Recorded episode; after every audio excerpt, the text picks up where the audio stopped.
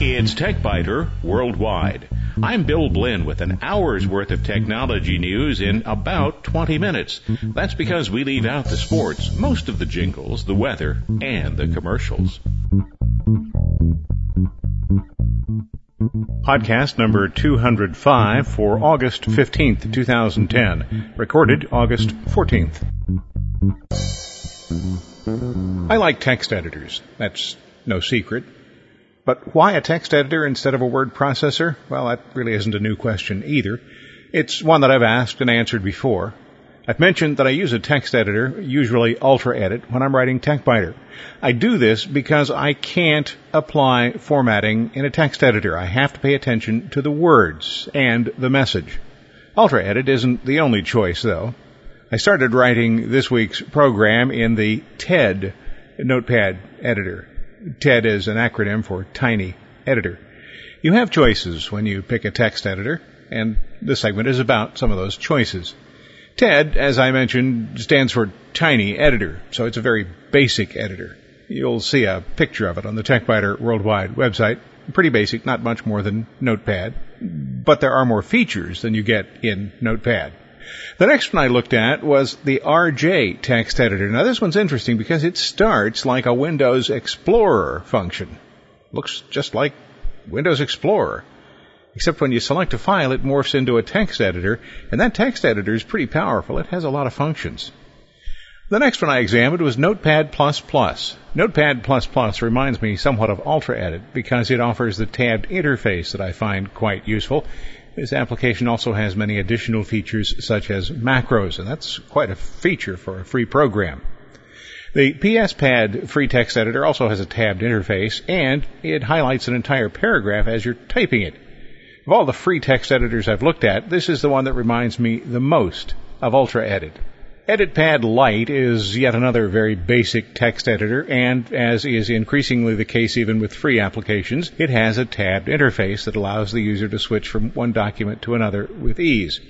Each of these applications has features that the others don't. For example, EditPad Lite automatically highlights every instance of any word you select. I'm not quite sure why I would want to do that on a regular basis or even an irregular basis, but the person who wrote the application apparently needed that functionality. I am absolutely certain that none of these free editors will cause me to stop using UltraEdit because none of them has the wide range of features that UltraEdit offers. But each of them does have something to recommend it. I've used each to write parts of this report, and I'm impressed by the features that are available from the editors that are literally priceless, although not at all worthless. You can download any of the editors. You'll find links to them from the TechByter Worldwide website. That's for the TED editor, RJ Text Editor, Notepad++, PSPad, and EditPad Lite. Be sure to check them out if you think you might be able to use a text editor. This week's program has kind of a utilitarian bent. I was thinking this week about backup. Technology is moving so quickly that sometimes it's important to reconsider the way we accomplish things just to see if maybe there's a better way to do them. I did that with my backup system because my goal is to create the most foolproof backup system possible, but still to keep the operation as simple and automatic as I can. In the past, I've recommended Acronis backup with external hard drives that I store at the office, and I still think that's an excellent solution in many cases. Even so, I no longer use Acronis, but I do still use a series of USB disks. In the past, I have recommended the online backup service called Carbonite, and I continue to use it, but in a slightly different way than I have in the past. And in the past, I have maintained a local USB emergency backup that can be used to restore a file or to move the entire operation from my desktop computer to a notebook computer, should that be necessary. That continues to be a key part of my backup strategy, and I've even extended this part of the system, despite my absolute statements that any backup stored at the same location as the system it's backing up isn't really a backup. I said I had reconsidered Acronis. And here's why. Among its other talents, Acronis can create a disk image that can be restored to a boot drive. Although I had successfully tested other Acronis backups, I had never tested booting to the recovery CD and activating a USB based backup.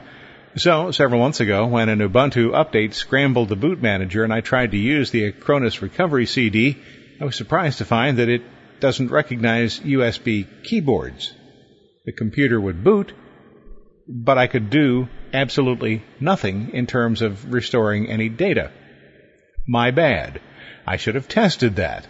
But nobody makes computers these days with the old PS2 type keyboard connectors, and even if Acronis now does support USB keyboards, they were rather late to the party. That caused me to think of other possible issues, and the most significant of those is the fact that Acronis uses a proprietary format for backup files. That's not unusual. Most backup programs do use proprietary formats. But what that means is that the format may change from one version to another, and file formats may not be compatible with other versions of the program. Or if the company goes out of business, the backup could become inaccessible. So I started looking for a backup system that would simply copy files to a backup device or create a zip file. Hold that thought. We'll be back to it in just a bit. But for now, let's move on to Carbonite. Carbonite is the online backup service that I use, despite the fact that I've left the computer on 24 hours per day, 7 days per week, since the 10th of May. That's three months. I have never had more than 60% of my files backed up by Carbonite. This is probably because Carbonite is backing up some large files that change frequently. Most of those files are on the C drive. And when I told Carbonite to stop backing up drive C, the percentage of files backed up jumped to 70%. It's currently just shy of 90% and probably will reach 100% shortly after mid-August. My goal then is to have Carbonite back up critical files. Work files, downloads, music, photographs, things like that. These are the files that would be hard, if not impossible, to replace. But I've told Carbonite to ignore everything on Drive C, which is where the operating system is, along with all applications and a lot of configuration files. Now hold that thought. We'll come back to it in just a moment. Sitting beside the computer is a 500 gigabyte USB hard drive. I use Allway Sync to copy all current files to that drive. Um, what I mean by that is websites, music, photos, email, downloads, passwords, configuration files, graphics, typefaces, essentially everything. In most cases, changed files are committed to the backup within 10 minutes. If needed, I can unplug this drive from the desktop and attach it to the notebook in less than a minute. Even though this really isn't a backup, because it sits right beside the computer, I do consider it to be an important part of my backup strategy. So how do these various strategies converge?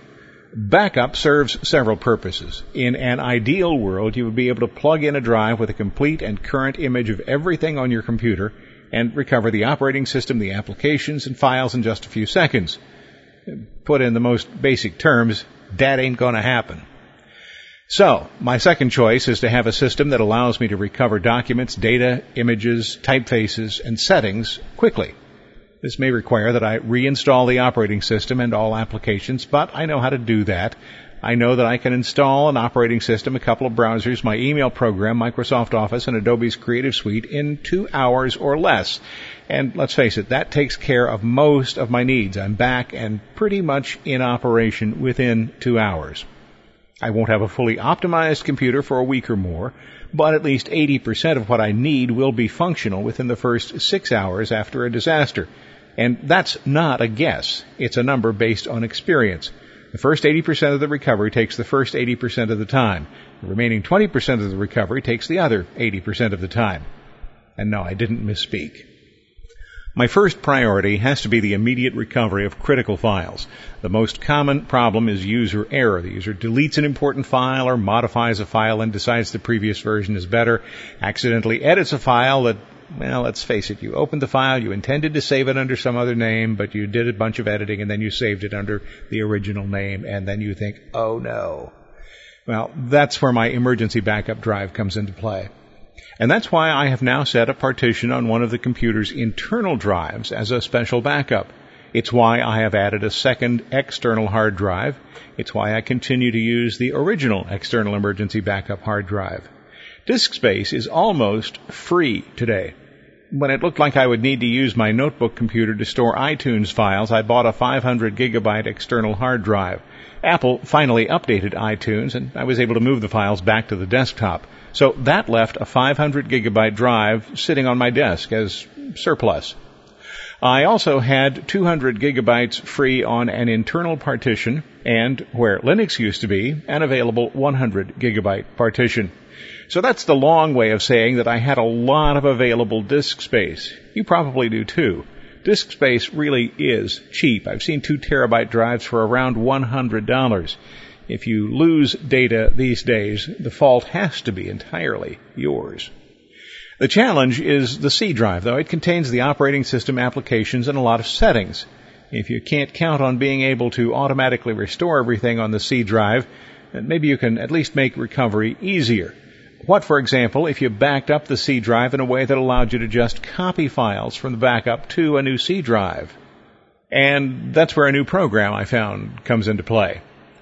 Louis Cobian was born in Santa Clara, Cuba in 1969. He studied at the University of Havana and then at St. Petersburg University in Russia.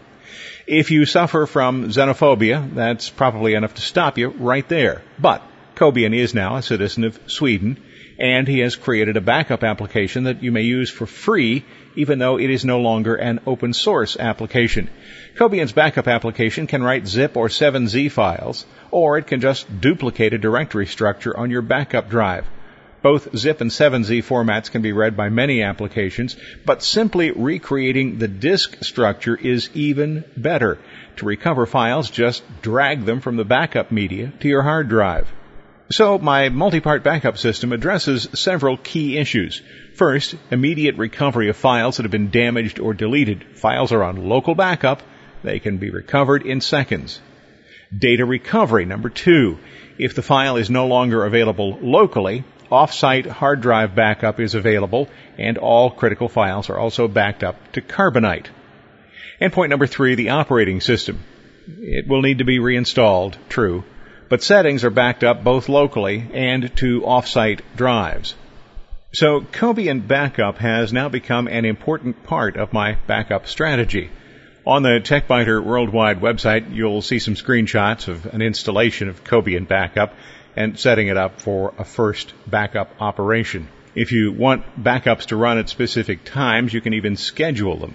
If not, you can do what I do, at least currently, and just run the backups manually. As with most backup programs, you get to choose specific files to include or exclude. I have excluded files such as file sys, the hibernation file, page file sys, the paging file, and the recycle bin. If I've thrown it away, I probably don't need to put it on backup. A backup consisting of some 180 gigabytes of files from drives E, F, and G consumed about two hours. I've set the backup type to be differential, which means that only new and changed files are backed up on subsequent backups. So each additional backup takes typically three to five minutes. So far I have four backup sets defined in Cobian Backup. There's drive C, less than 60 gigabytes to an internal drive. Then there's drive C to the external drive. Drive D, about a 175 gigabyte backup, goes to an external drive and also to Carbonite. And then drives E, F, and G, uh, about 182 gigabytes going to an external drive and also to Carbonite. No single backup system does everything that you need to do, at least not one priced or designed for consumers.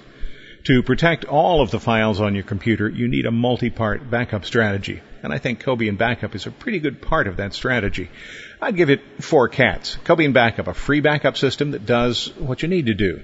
It's tempting to give this application five cats, but keep in mind that a rating of four indicates this is a good, solid performer. If Cobian Backup saved some basic user settings and reported more precisely what is happening during the backup process, I probably would give it five cats.